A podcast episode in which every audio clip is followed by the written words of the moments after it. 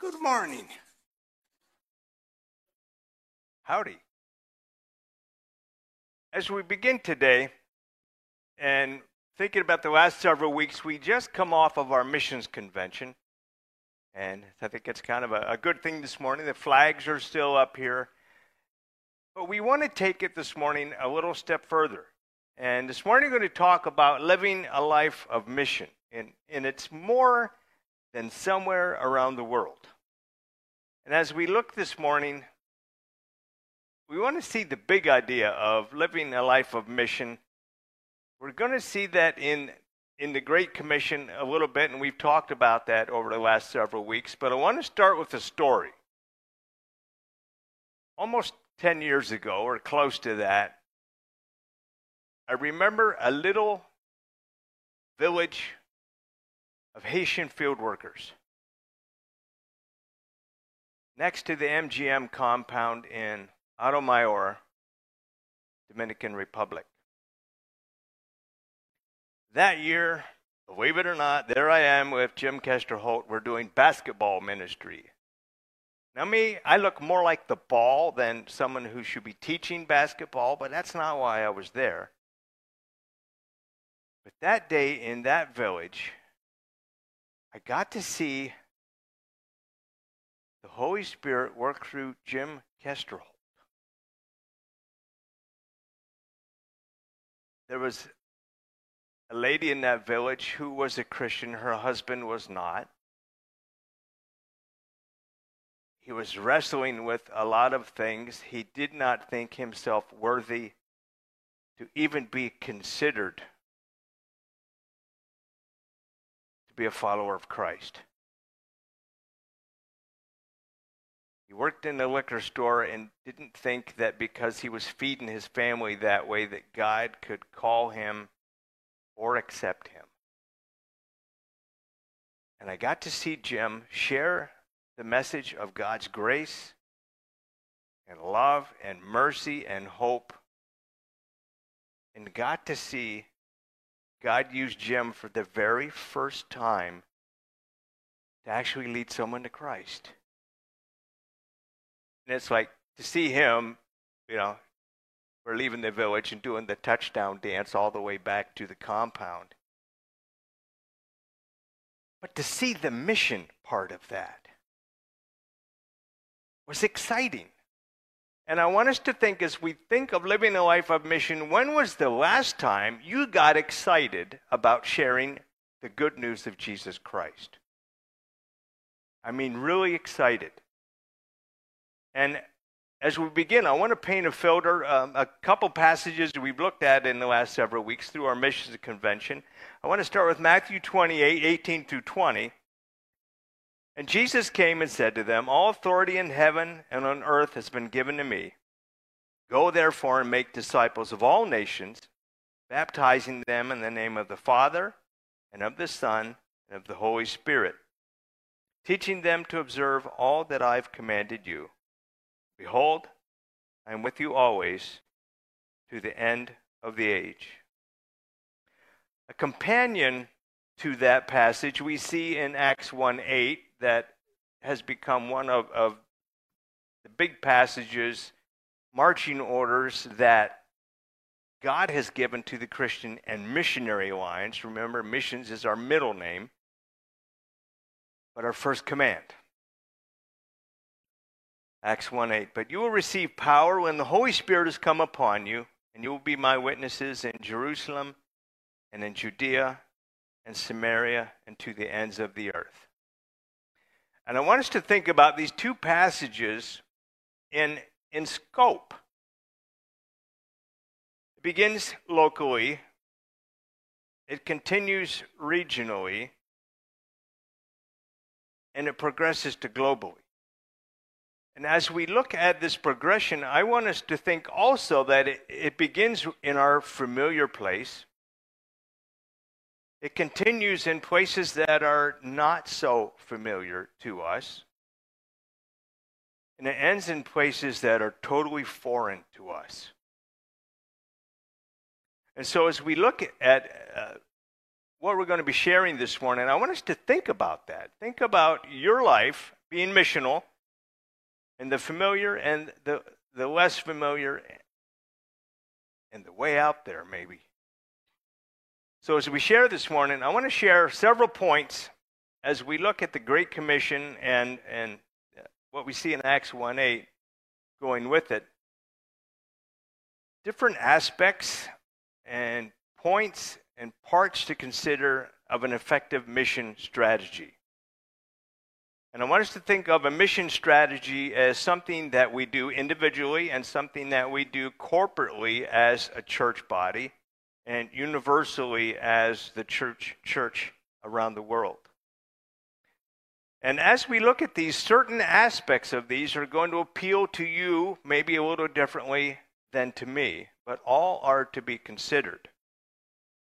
How you, in your missional part, puts these in importance is going to be a little different mix than that of the person sitting next to you, because God has called us differently do different parts of the task, but we're all called.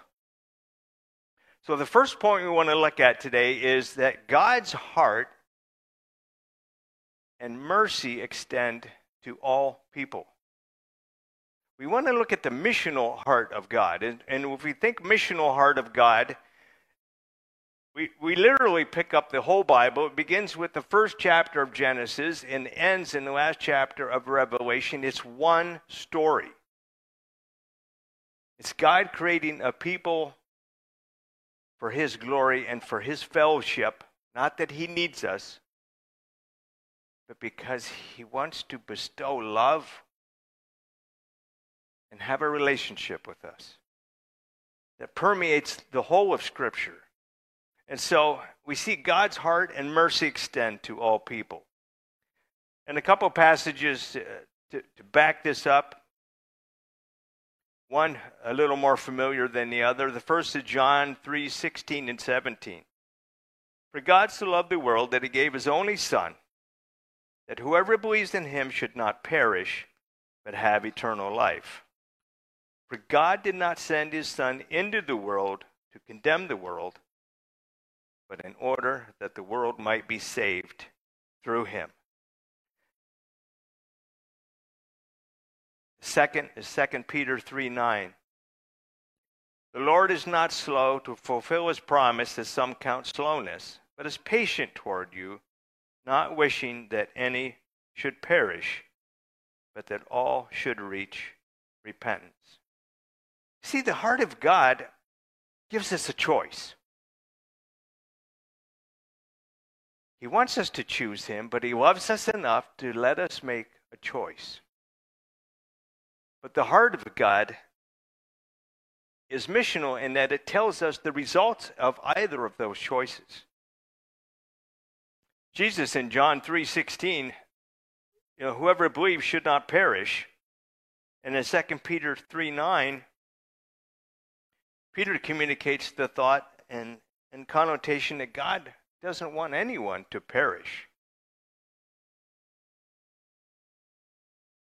And looking up that word perish in the original, it can be left behind, it could be caused to lose, or it could be destroyed. None of those three things is what God wants for you. It's not what God wants for those around you. But God paved a way. And we want to really look at that. Jesus didn't come to condemn the world, that the world would be saved through him. And this brings us to our second uh, point. Okay, we looked at God's heart and mercy extend to all people. The second point is missions involves a message. And that message is the gospel of Jesus Christ. Without Christ, people are lost. Today, we hear a lot of people say, well, there are many ways to God. Sorry, I'm going to be exclusive here. There's one. Jesus said he was it. Deviation from that is alive from the pit of hell. God loves us. He made it simple. There's only one way. There's only one way to consider. Anything else you've written yourself or someone else has written.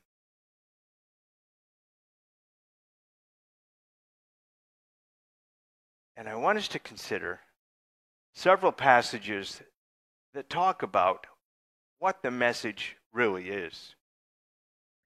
And there's parts of it, parts of it that, that need to make us face ourselves, but also look at what Christ has done for us. The first of these is Romans 3:23, for all have sinned and fallen short of the glory of God. All right, question. Who sinned? All? Okay? All have sinned. My little buddy here, he's young. He has not yet started lying. He may already have started manipulating. Maybe. All right? We don't have to teach that. We don't have to teach our kids to deceive, to hide the things they've done wrong. And you know what? Sometimes it's hard for us not to also do those things when we slip. We're born with a sin nature. Started in chapter 3 of the Bible, Genesis 3, when with the fall of man. But it's not hopeless.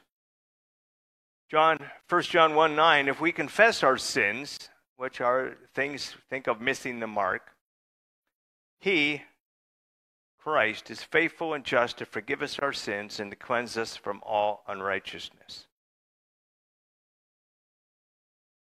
You know, Romans 6:23 also says, you know, those wages that we earned is death, but the free gift of God is salvation through Jesus Christ. 1 John 1 9, if we confess that, God is faithful. He's going to do what he said, he's going to do what he promised. His promises are always good. His promises are always true. We confess our sins, He's faithful and just to forgive us. I'm so glad He has. And to cleanse us from all unrighteousness. That message continued, we see in 2 Corinthians, uh, two verses in chapter 5. Verse 19. That is, in Christ, God was reconciling the world to himself, not counting the trespass against them, and entrusting to us the message of reconciliation. Even in our sin, God was making it right, going to make it right in the person of Jesus Christ. Jesus was coming to pay that penalty for our sin. We did it wrong, but it was Him that was making it right.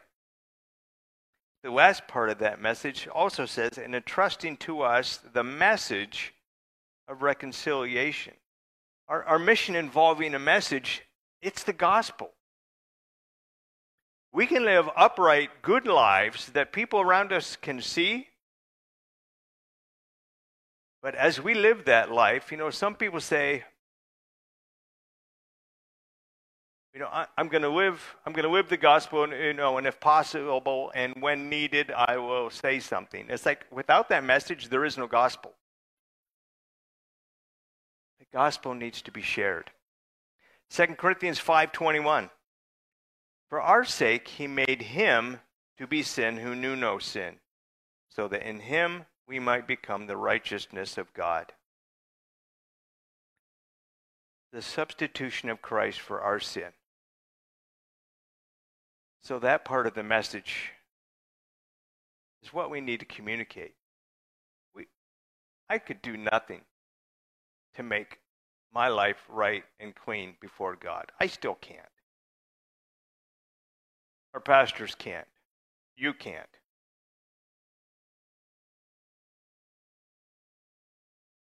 God made Christ, who had no sin, to be our sin. He Paid that penalty once for all. So that we could be free from sin and free from death. That's the message of missions. The third point or aspect in, in, considering our life of mission is that missions faces a supernatural opponent. We shouldn't realize that the, you know, we should realize there's an enemy, and we shouldn't be surprised that he doesn't want us to be successful as we live a life of mission. Matter of fact, the greatest thing he does is to try and stop us and stop the message of that gospel. The enemy wants to rob God of as many people as possible. So if we see the heart of God wishing that no one would perish, the enemy wishes that all would perish. We have a foe, and he's not going to take it lightly.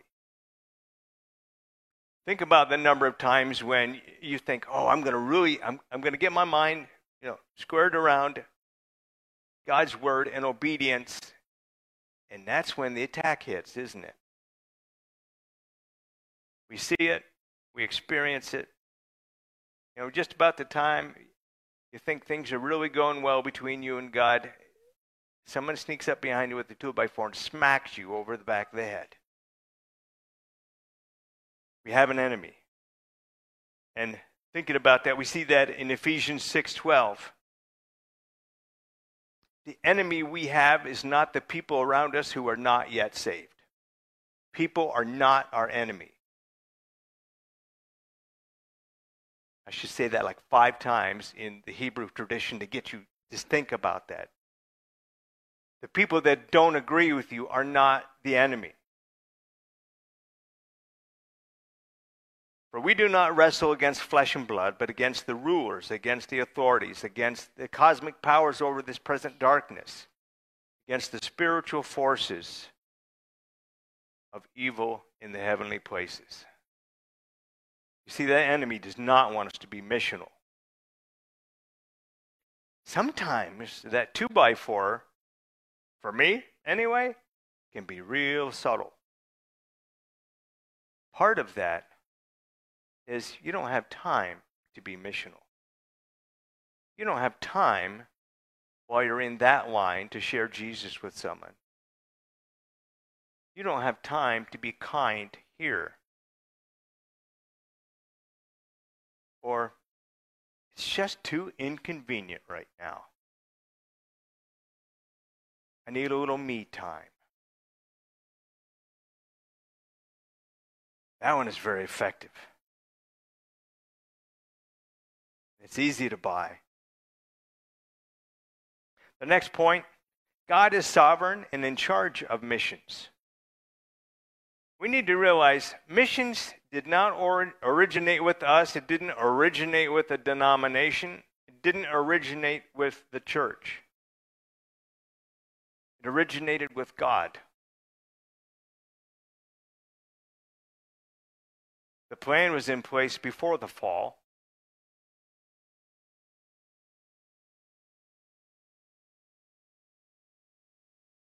The plan was cemented, cemented, solidified in the coming in the saving redemptive work of Christ. But God in his sovereignty is in charge. Our part is to is to kind of watch where God is moving and where he's already moving and where we feel the call and, and the prod to participate.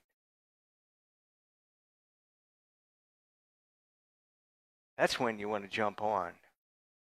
When you know where he's already working and he shows you where he's working and he begins to show you possibly your part in that. And thinking about that, looking at Acts 17 24 through 28. The God who made the world and everything in it, being Lord of heaven and earth, does not live in temples made by man nor is he served by hands as though he needed anything, since he himself gives to all mankind life and breath and everything. And he made from one man every nation of mankind to live on all the face of the earth, having determined allotted periods and boundaries of their dwelling place. That they should seek God, perhaps feel their way toward him and find him. Yet he's actually not far from each one of us. For in him we live and move and have our being, even as some of your own poets have said, for we indeed are his offspring. God in his sovereignty, as we look at living a life of mission, is in his sovereignty, he's made people and nations in certain times and in certain places for his purpose. But it's not just those people, it's us as Christians. You're placed in that job that you may hate. Trust me, I understand that sometimes. We're placed in situations in our neighborhoods, we're placed in situations regionally sometimes.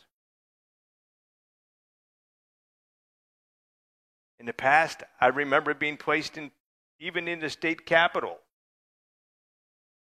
for certain times and places with a certain message.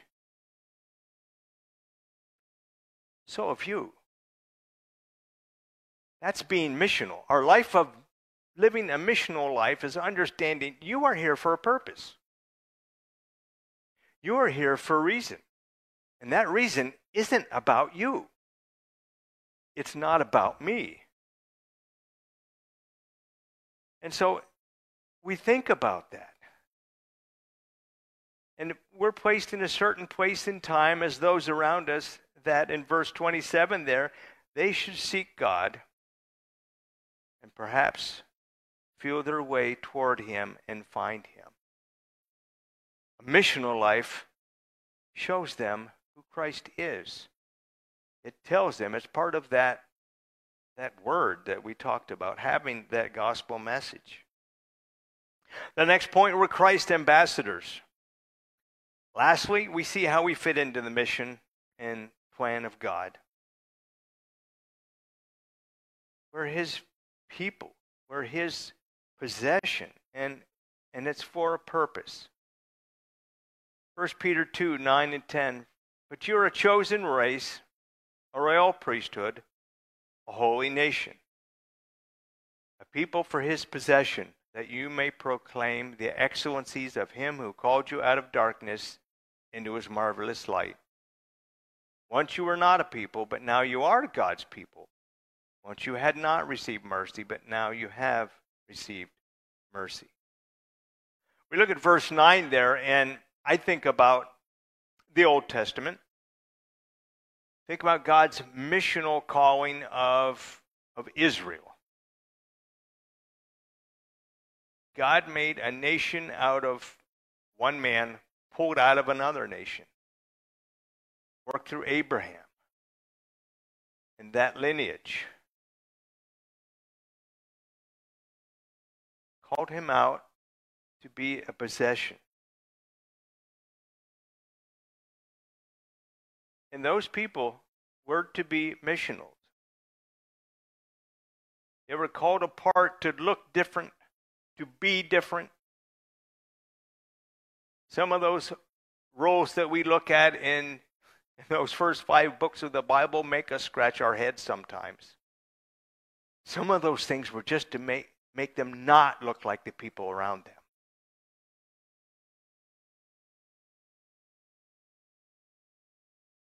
And the reason here, we're chosen that we mo- may proclaim His excellencies. It comes with message as well. Now, as we look at these points, there are two take homes we need to really look at. Uh, the first one is when we consider these strategic points that we put together in our lives There's two implications. Uh, one is for the church together, one is for the individual. And as we look at God's mission, I want us to think church, capital C. Matthew 22, 37 through 40. And he said to him, You shall love the Lord your God with all your heart, with all your soul, with all your mind. This is the first and great and first commandment. And the second is like it you shall love your neighbor as yourself. On these two commandments depend all the law and the prophet. Thinking about that, that passage uh, is labeled in most Bibles and by many scholars is the Great Command to be parallel to the Great Commission. So we need to love God first, and we need to love our neighbor second. As we do this together as a church, it's a collective obedience. Okay? It's looking and understanding, at least in a finite way, what He wants to do. Because if we love God first, we begin to love our neighbor. And as we do that, you know, we want to think and consider all that there is. And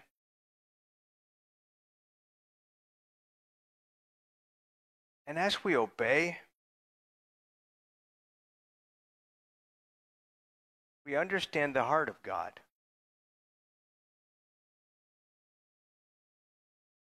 And as we do that, we understand our part in which we love our neighbor. You know, think of uh, Jesus' parable of the Good Samaritan that we're not going to read, where someone tested Jesus and, you know, asked the question, Who is my neighbor? And Jesus didn't give him the answer of who the neighbor was, he gave the answer of, Be a neighbor. So, us as a church, collectively, we need to love God first as one. We need to love our neighbors. Parallel to that function of the church is how we live individually and the implications of this. Is in our heart of hearts, we need to love God. Do we really love God?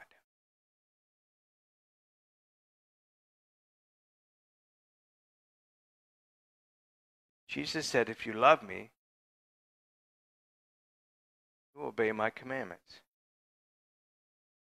When we love God, we will, we will obey what he says. You know, those of you with kids, okay, back to our little buddy. He's not here now, but someday, someday,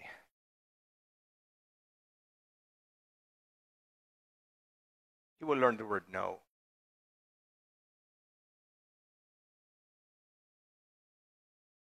It doesn't stop. It, it will never stop. Okay? We're the same way.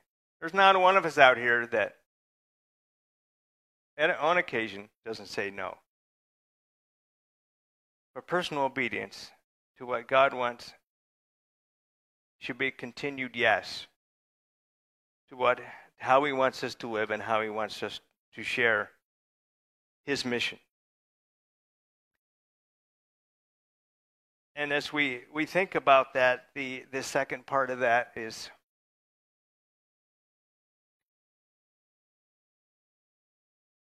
is we need to love our neighbor.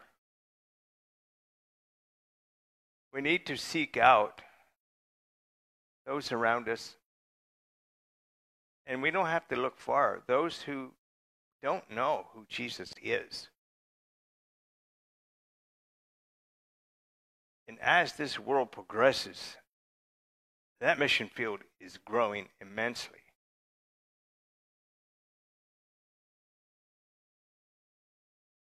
And when I think about loving our neighbor, how many of us really care whether or not our neighbor is going to heaven or going to hell? Does it make a difference in how we react to our neighbors? Does it make a difference on, on how we treat the people in our city? Does it make a difference in how we help people in need? It should.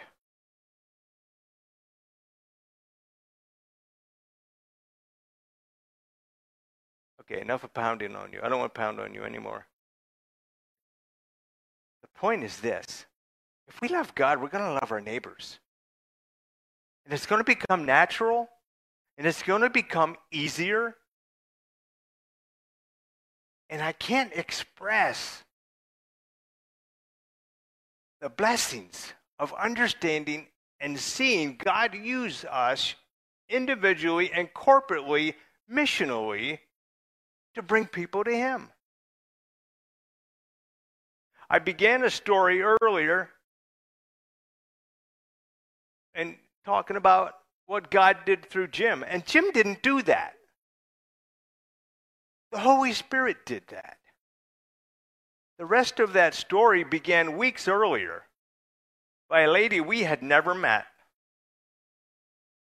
Arlene.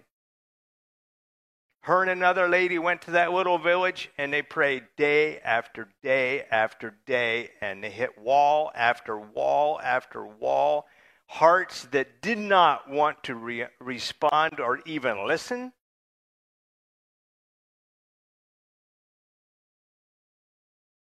And we were doing basketball, you know, me and my NBA buddy, Jim. We did that at night, and one morning we're in devotions, and we get the message that we're supposed to go with Arlene to that village because the wall was coming down. We had nothing to do with that. Arlene and the other ladies that were praying didn't really have anything to do with that other than our participation in what God was already doing and what the Holy Spirit wanted to see happen. We went to that village, and that day, we saw six people come to Christ out of a village of a 100. The next day, I think there were three more. And, you know, as we, we think about that, think about what we see here.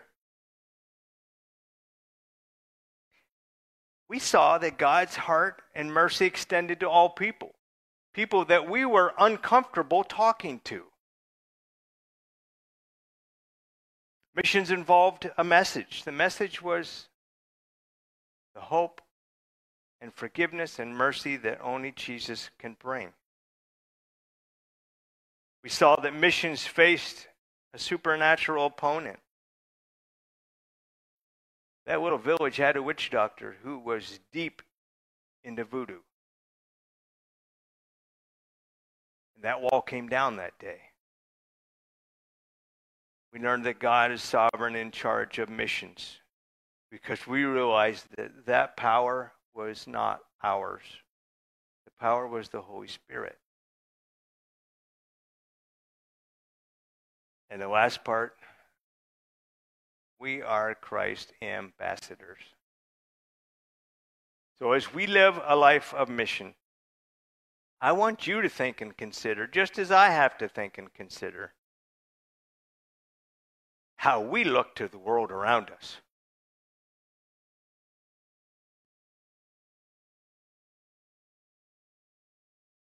Sometimes the only Bible people are going to read are the one that they see in you. Do we do it well?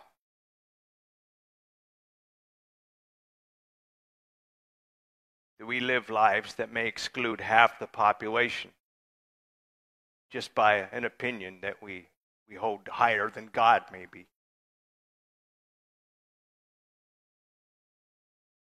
Do we have that neighbor that we just can suck the life out of a room that we don't want to talk to. We've been there. Some of us are, some of us are that neighbor. I may be that neighbor. But there are obstacles we just have to get over if we want to be missional. And if we love God, we'll love our neighbor and learn to love our neighbor better.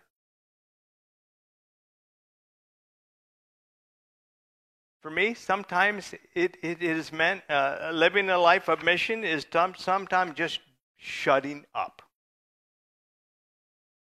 and not making that comment I want to make. Because if I make it, then I know I shouldn't have made it, and then it's already too late. But missions and living a missional life, it's something we're all called to do. It's the power of God wanting to be lived out through you to spread His word and message. And the blessings are phenomenal. This needs to be a high point, it needs to end on a, a positive thing. There's a whole lost and dying world that God does not want to see perish. That's why Scripture says when one person comes to God, there's this big celebration in heaven over the one that came. He gives us the privilege of being a part of that as we live missionally. And I can look back, you know, I know a lot of times where I haven't done it right. And have tried my way and failed.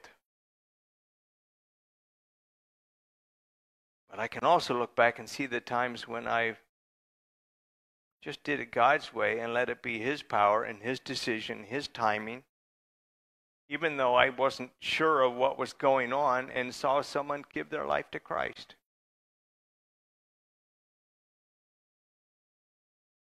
Now that there's a little more snow on the roof, I can look back and see more of those opportunities that God has really used. And it's not something special about me other than its obedience. And it's the same with you. If you love God and love your neighbor, He's going to make it happen. In relationship, missions is relationship. It's what God wants with us, it's what God wants with those who are yet to become part of the family. And I can just picture the time when, when it's our turn to get there. And actually be able to see the impact of what we thought was weak and feeble. And realize how great the magnitude of what God did through you as a church and through you as an individual.